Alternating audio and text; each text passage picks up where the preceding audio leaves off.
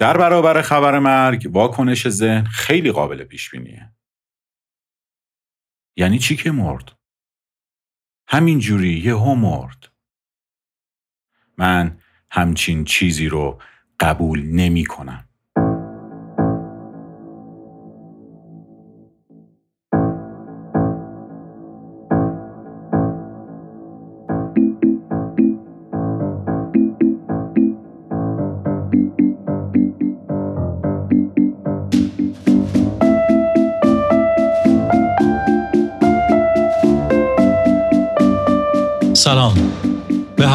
قسمت پادکست سریالی تماشای پاندورا خوش اومدید. این مجموعه اسپینافی از پادکست کافه بزرگ سالی به قلم و آهنگسازی مسعود هیدریانه اگه قسمت قبلی رو نشنیدید پیشنهاد می‌کنم از ابتدا شروع کنید. چون داستان این مجموعه به هم پیوسته و مرتبطه.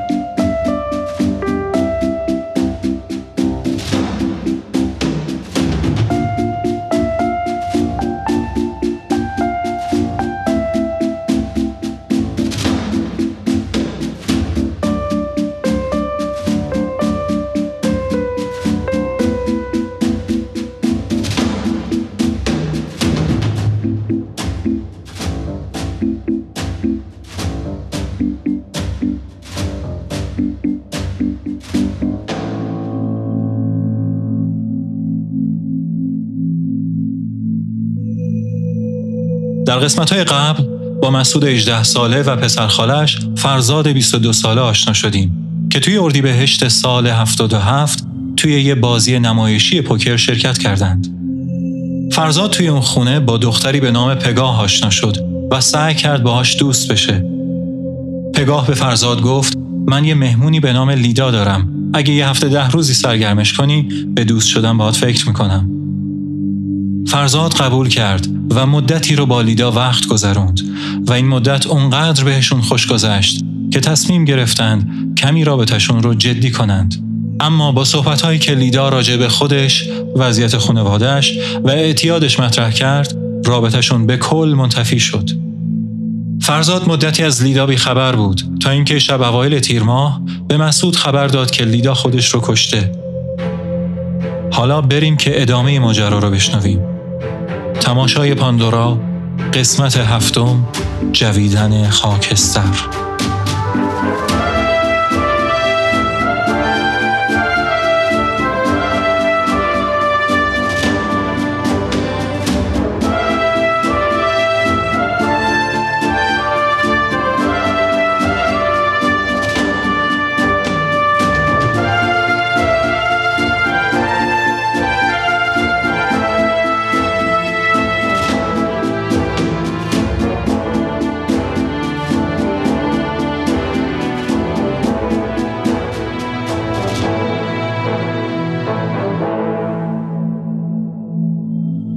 این روایت حاوی محتوای بزرگسالانه است و ممکنه برای کودکان و برخی افراد مناسب نباشه.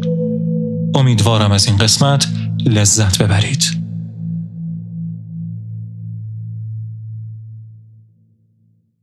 قبول کردن هر چیز راه و رسم خودش رو داره و باید از روش مورد قبول ذهن انجام بشه تا مغز آدم بفهمدش.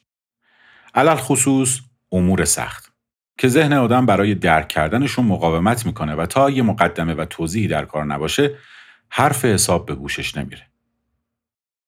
مثلا تا 29 دی ماه سال 1398 آدم می‌تونست رفیقش رو بغل کنه و لپش رو ببوسه.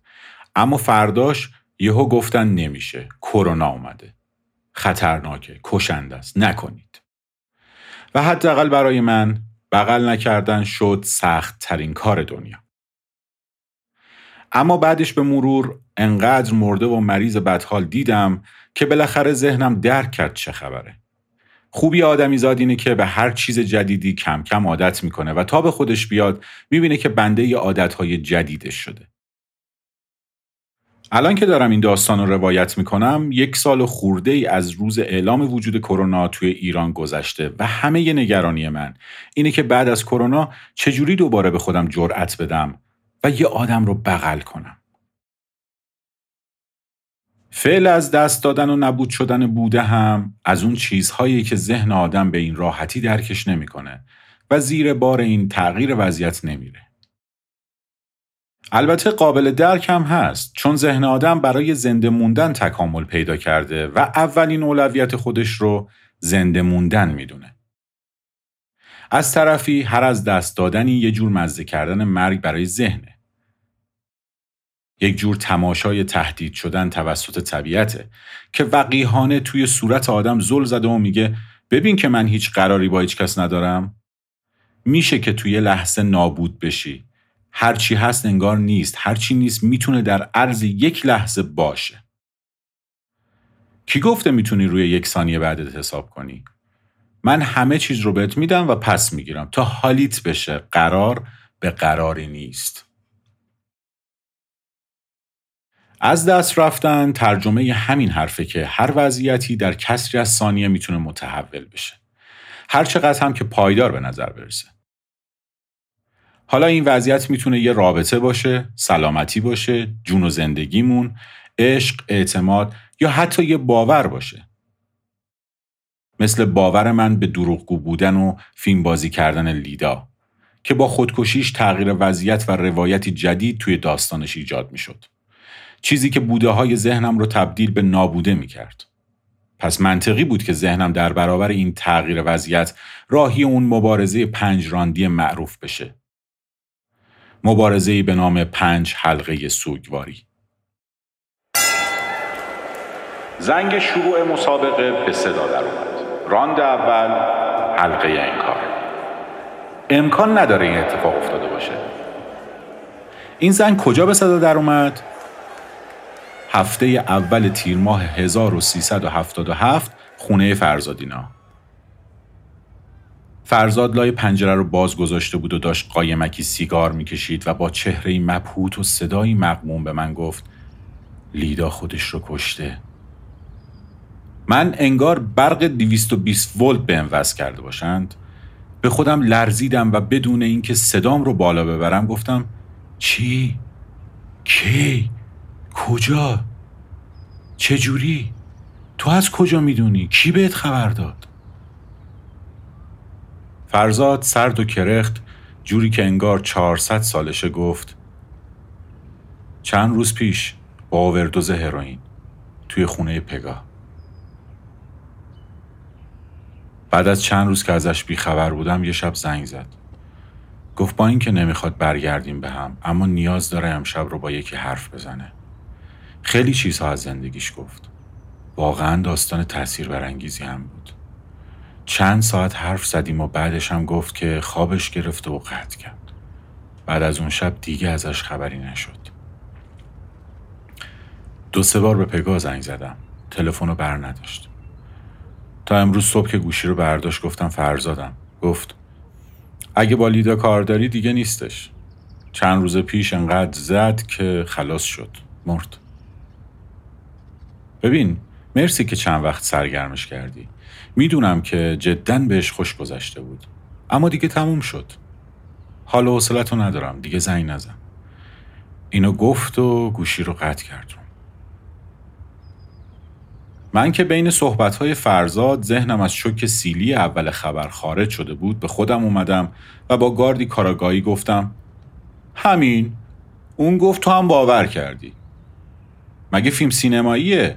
عجب آدم عوضیه این پگا. فرزاد که به یه نقطه توی دوردست خیره شده بود جواب داد. اون شب که لیدا زنگ زد اصلا یه حال غریبی داشت. معلوم بود که تو فکر یه برنامه ایه. من که یواش یواش ابزار مقاومت در برابر پذیرفتن حرف فرزاد رو داشتم به دست می آوردم و از زیر بار اون بیدفاع بودن اولیه در می اومدم لحنم رو یکم قوی تر کردم و با حالتی مطمئن گفتم فرزاد آخه این چه استدلالیه که میاری؟ دنبال هر چی بگردی پیداش می‌کنی. اگه با سوء نگاه کنی یارو مشکوکه. اگه با عشق نگاه کنی یارو دوست داشتنیه. اگه با هورمونت هم نگاه کنی یارو جذابه. تو که اون شب نفهمیدی یارو می‌خواد خودشو بکشه. الان که فکر می‌کنی خودش رو کشته داری میگی حال غریبی داشت. ساده یا؟ معلومه که این قصه ها و نقشه ها و حرفا و زنگ زدن و همشون فکرهای پگاهه. فرزاد نفس عمیقی شبیه به آه کشید و گفت نه بابا باید صدای پگاه رو میشنیدی. داغون بود. من داشتم راه روبرو شدن با واقعیت دلخواه خودم رو پیدا می کردم. یادم افتاد که گوینده خبر کیه و ازش چه کارایی برمیاد. پس یاد فرزادم انداختم که بابا یارو برگ رو جلو خودمون تو دست خودمون یه جوری عوض کرد که من هر شب دارم کابوس می‌بینم دار و ندارم و پای میز پوکر و حریف روبرون پگاهه. یعنی می‌خوام بگم طرف انقدر آدم خفنیه. بعد همین آدم یهو برای تو مریم باکره شده. یهو حرفاش حجت شده. فرزاد با کمی تردید و ذهنی خالی گفت دلیلی نداره بخواد بهم دروغ بگه. حالا وقتش بود که بذر فکر خودم رو توی سر اون هم بکارم. گفتم از کجا می‌دونی توی کیسش چی داره برای بیرون آوردن؟ از یه همچین آدمی تو انتظار صداقت و رو راستی داری؟ فرزاد تحسیگارش را لای پنجره پرت کرد پایین و پنجره رو بست. رفت روی تختش زانوهاش رو بغل کرد و توی خودش خیمه زد. همینطور که دماغش چسبیده به زانوش و سرش یکم کج بود گفت مسعود لیدا خیلی آدم زش کشیده ای بود. نکنه یه وقت بهش بدی کرده باشم. نکنه من رنجونده باشمش. نکنه توی خودکشیش سهمی داشته باشم. خیلی زودتر از اون چیزی که فکر می‌کردم بذر ایدم تو سر فرزاد جوونه زده و میوه داده بود. خودم که اطمینان داشتم نقشی از طرف پگاه در کاره. اما با حالت استیصالی که از فرزاد دیدم انگار یهو یه چیزی توی ذهنم روشن شد. به فرزاد گفتم دنبال دلیل میگشتی؟ بیا. ببین چجوری با دوتا تلفن زیر پوستت رفتن؟ اول یکیشون زنگ می‌زنه میگه آی من بدبختم زلیلم علیلم بیچارم بهم ظلم شده بچم رو گازه بهت نیاز دارم. بعد دومیه زنگ می‌زنه میگه اولیه خودکشی کرده. مام که حالو گاگول باورمون میشه. وجدانمون درد می‌گیره. حالا منتظر بشین ببین از توی زنگ سوم برات چه فیلمی رو می‌کنن. فرزاد که تردیدش بیشتر شده بود گفت تو میگی فیلمه؟ من که حالا سکان لحظه رو دست گرفته بودم با اطمینان به روشنی آفتاب جواب دادم. نه فیلم نیست. هر روز از این اتفاقای نرمال و خیلی عادی میفته طبیعیه دیگه. بچه نشو طرف پگاه ها. با دختر معصوم مظلوم آفتاب محتاب ندیده طرف نیست یا؟ یارو به هیچکاکم رول میده و فیلمش می‌کنه. فرزاد گفت یعنی لیدا نمرده؟ فاتحانه گفتم شک نکن که زنده است و پای یه برنامه دیگه توی نقشه دیگه است. بعد با یه لحن تمسخرآمیزی حرفای لیدا رو تکرار کردم و یه چندتایی هم از خودم ساختم. بابام کارخونه داشته واسم هیچی نذاشته همه خانوادم و خارج زندگی می‌کنن من خیلی تنها من زن مطلقه آسیب دیدم با تمام ثروتمند بودنم حتی یه خونه از خودم ندارم و خونه دوستم خراب شدم اونم نه بالا شهرها تو همین نارمک که همه می‌دونن دختر پسرش خونه خراب کنن و همیشه یه نقشه تو سرشونه. من از ظلم ظالم و جور سیاد به خونه دوستم پناه آوردم. بعد اون دوستم منو گذاشته تو بغل یه پسر غریبه ای که برای اولین بار توی بازی پوکر گاوبندی دیدتش. تازه پسره می‌خواسته اول مخ دوستم رو بزنه اما دوستم منو به پسر پیشنهاد کرده.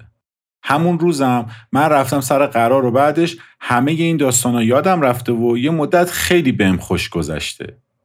حالا ای شوالیه با اسب سفید ای دانشجوی پزشکی ای کسی که یه مقدار دستت به دهنت می‌رسه بیا و یکیمونه نجات بده.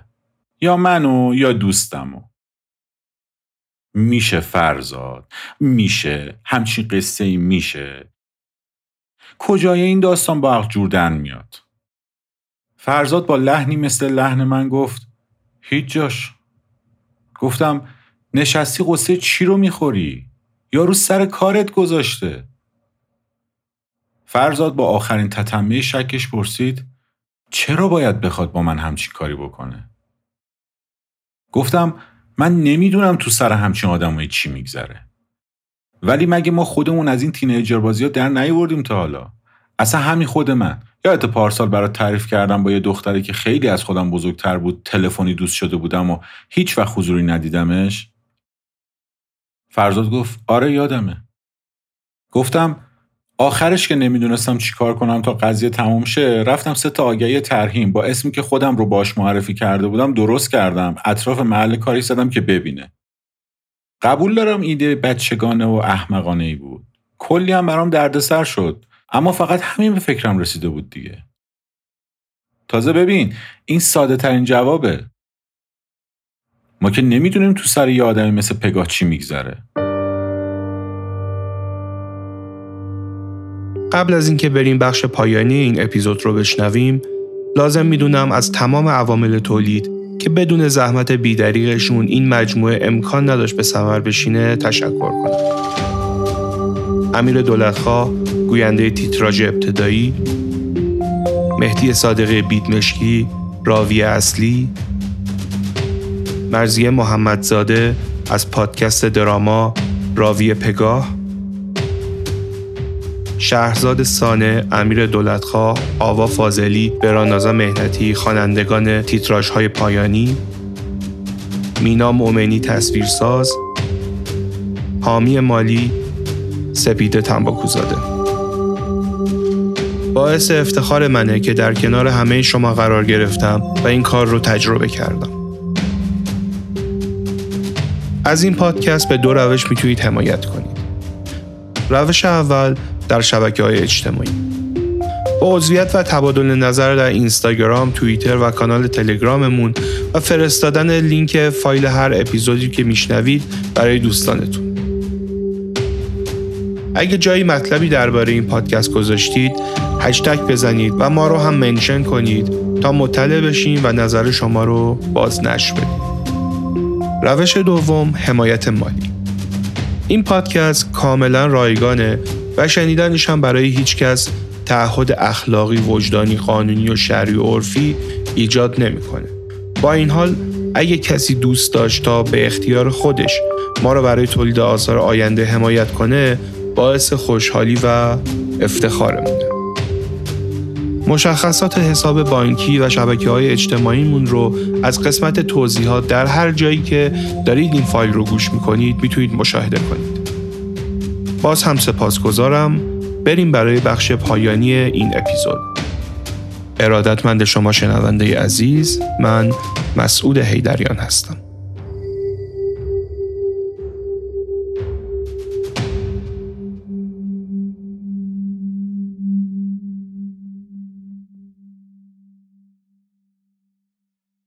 به نظر می رسید فرزاد با حرفام یه مقدار همجهت شده و کمی غم و بختش کاهش بده کرد.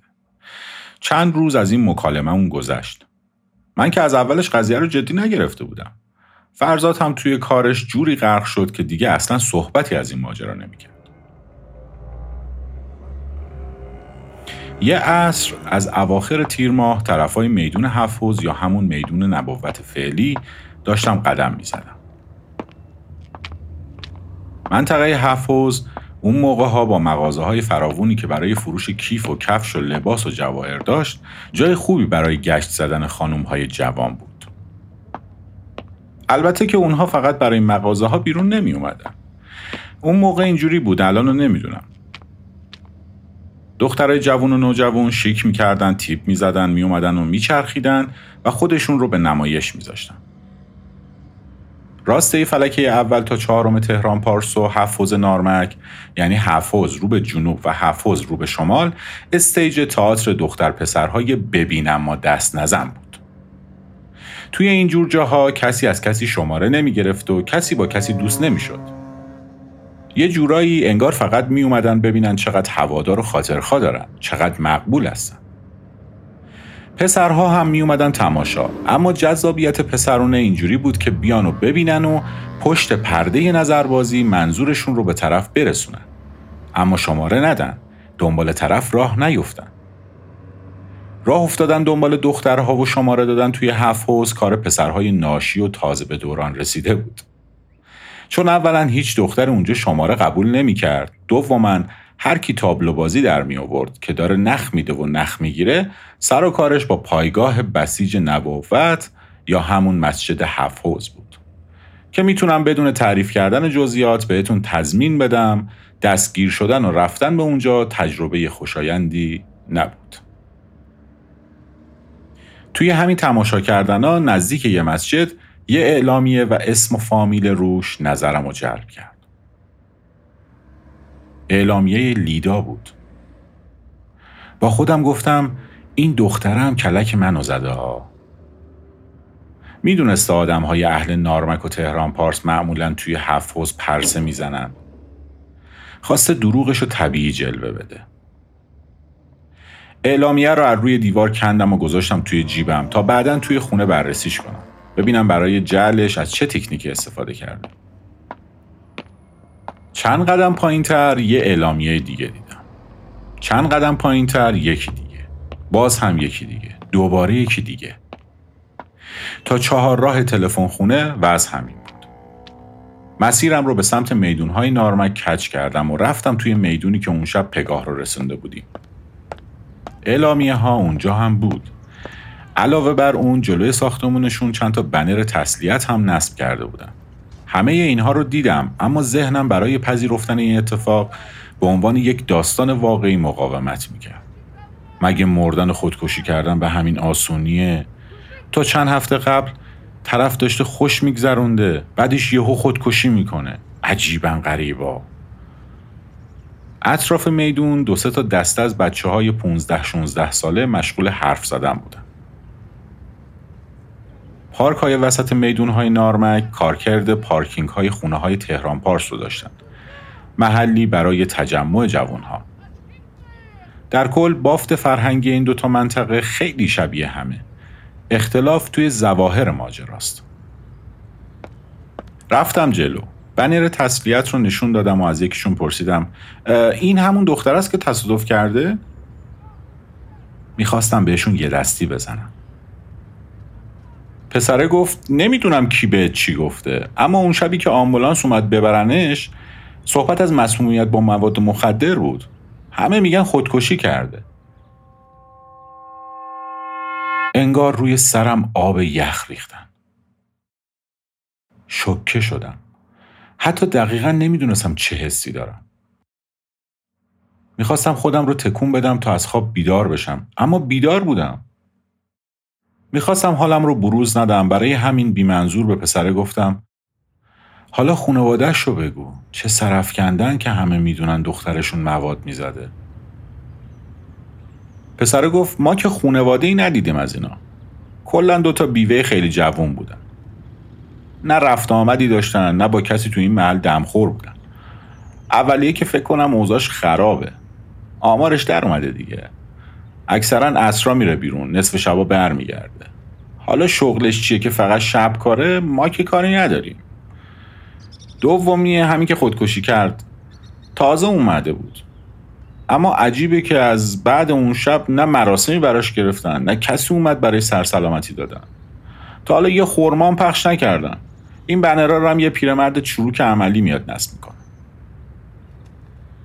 صحبت با بچه های دور میدون گل انداخت و هر کسی تئوری خودش رو از داستان داشت. یکم دیگه باهاشون گپ زدم و خداحافظی کردم و راه افتادم سمت خونه. توی راه با خودم فکر می‌کردم من تا حالا چند بار به خاطر بچه محلام دروغ گفتم؟ خب خیلی. چند بار با بچه محلام برنامه چیده بودیم و بچه های محله های دیگر رو سر کار گذاشته بودیم؟ خب خیلی. چقدر به خاطر جلب رضایت یه دختر وارد یه برنامه یا قصه ای شدم؟ خب خیلی. چقدر احتمال داره اینا هم با من همین کار کرده باشن؟ خب خیلی. اگه همه این اتفاقا دست کردن بچه های یه محل باشه چی؟ اصلا فرض کنیم بچه های این محل راست میگن. اگه اونا هم گول خورده باشن چی؟ فردا صبح میرم از خود مسجد پیگیر اصل ماجرا میشم. شب اونقدر ذهنم مشغول بود که به هزار بدبختی خوابم برد و فرداش از خونه دوون دوون با تن خیس عرق رفتم مسجد. اعلامیه رو نشون دادم و از مسئول مراسم ها پرسجو کردم. اون هم دفترش رو نگاهی کرد و اسامی متوفا و برگزار کننده اون روز رو به هم گفت. در کمال ناباوری داستان درست بود. دلم می‌خواست به مسئول مسجد بگم برو دروغ گو. من دست همتون رو خوندم. می‌دونم همتون دارید دروغ میگید. می‌دونم دست همتون توی کاس است. اما حالا شواهد بیشتری روبرون بود. شواهدی از یه حقیقت که نه ردش کنم نه بپذیرمش. هنوز هم حس اون لحظم برام خیلی عجیبه. بین تمام هیجان هایی که می‌شد توی همچین موقعیتی انتظارش رو داشت من عصبانی بودم. خیلی زیاد عصبانی بودم. مثل یه خرس زخمی نفس میکشیدم. مثل یه گربسان توی قفس بیقرار بودم و توی سرم پر از صدای زنگ بود.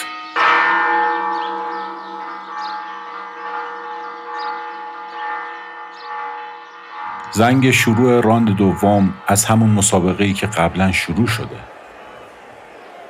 پنج حلقه سوگواری. انگار یه شومن اومده بود وسط رینگ ذهنم و با صدای بلند داد می‌زد. آقایان خانمها به قسمت بعدی مبارزه ذهن مسعود و واقعیتی که نمی‌تونه قبولش کنه خوش آمدید. این شما و این هم راند دوم. خشم.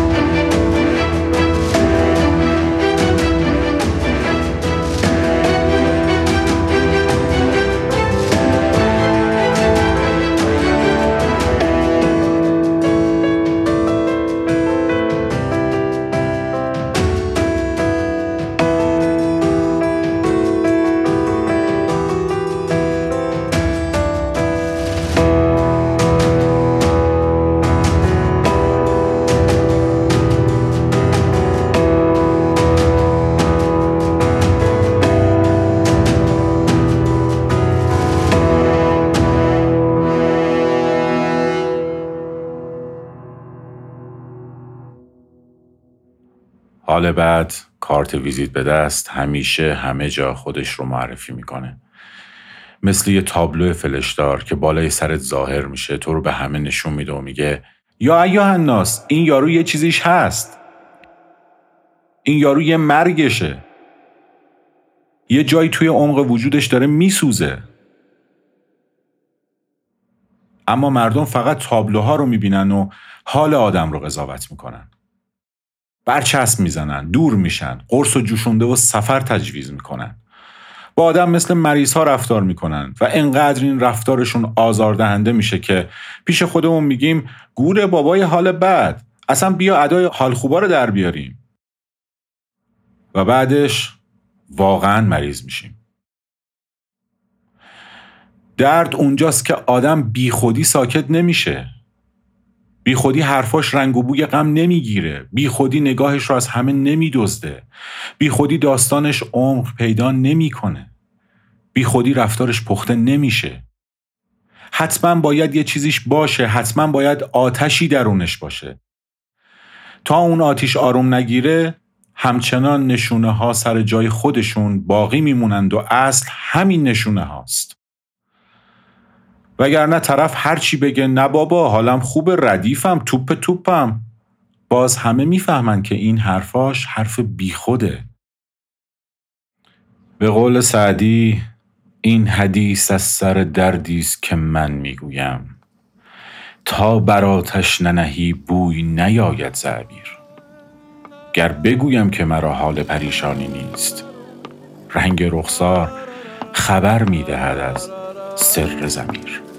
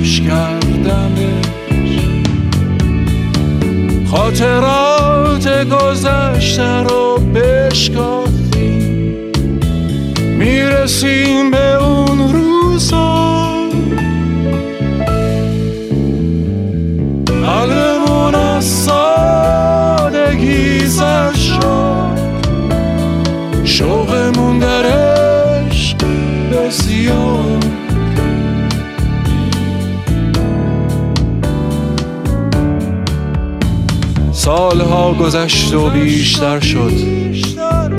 تجربیات گرگ باباران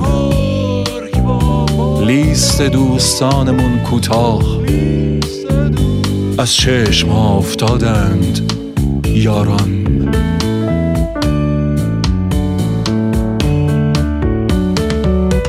مثل چای سرد شب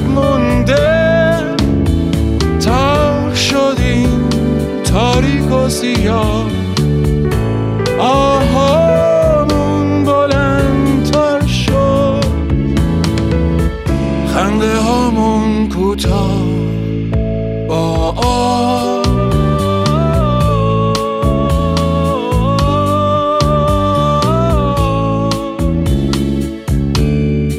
و اینجوری شد که نفهمیدیم کی از بال فرشته ها افتادیم. کی زندگیمونو خراب کردیم؟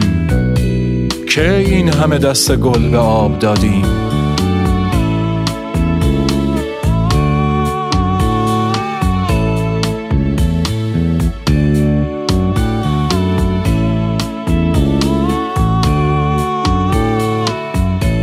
و بعد زندگی شد فرمول قاعده های تلخ یک بازی. مجرم بودند همه تو اون. بی جرم بی دادگاه بی قاضی.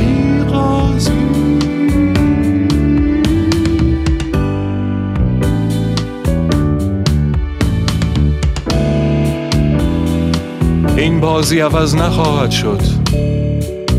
در خلال ماه ها و سال ها سر به چرخونی دوباره مشغولیم.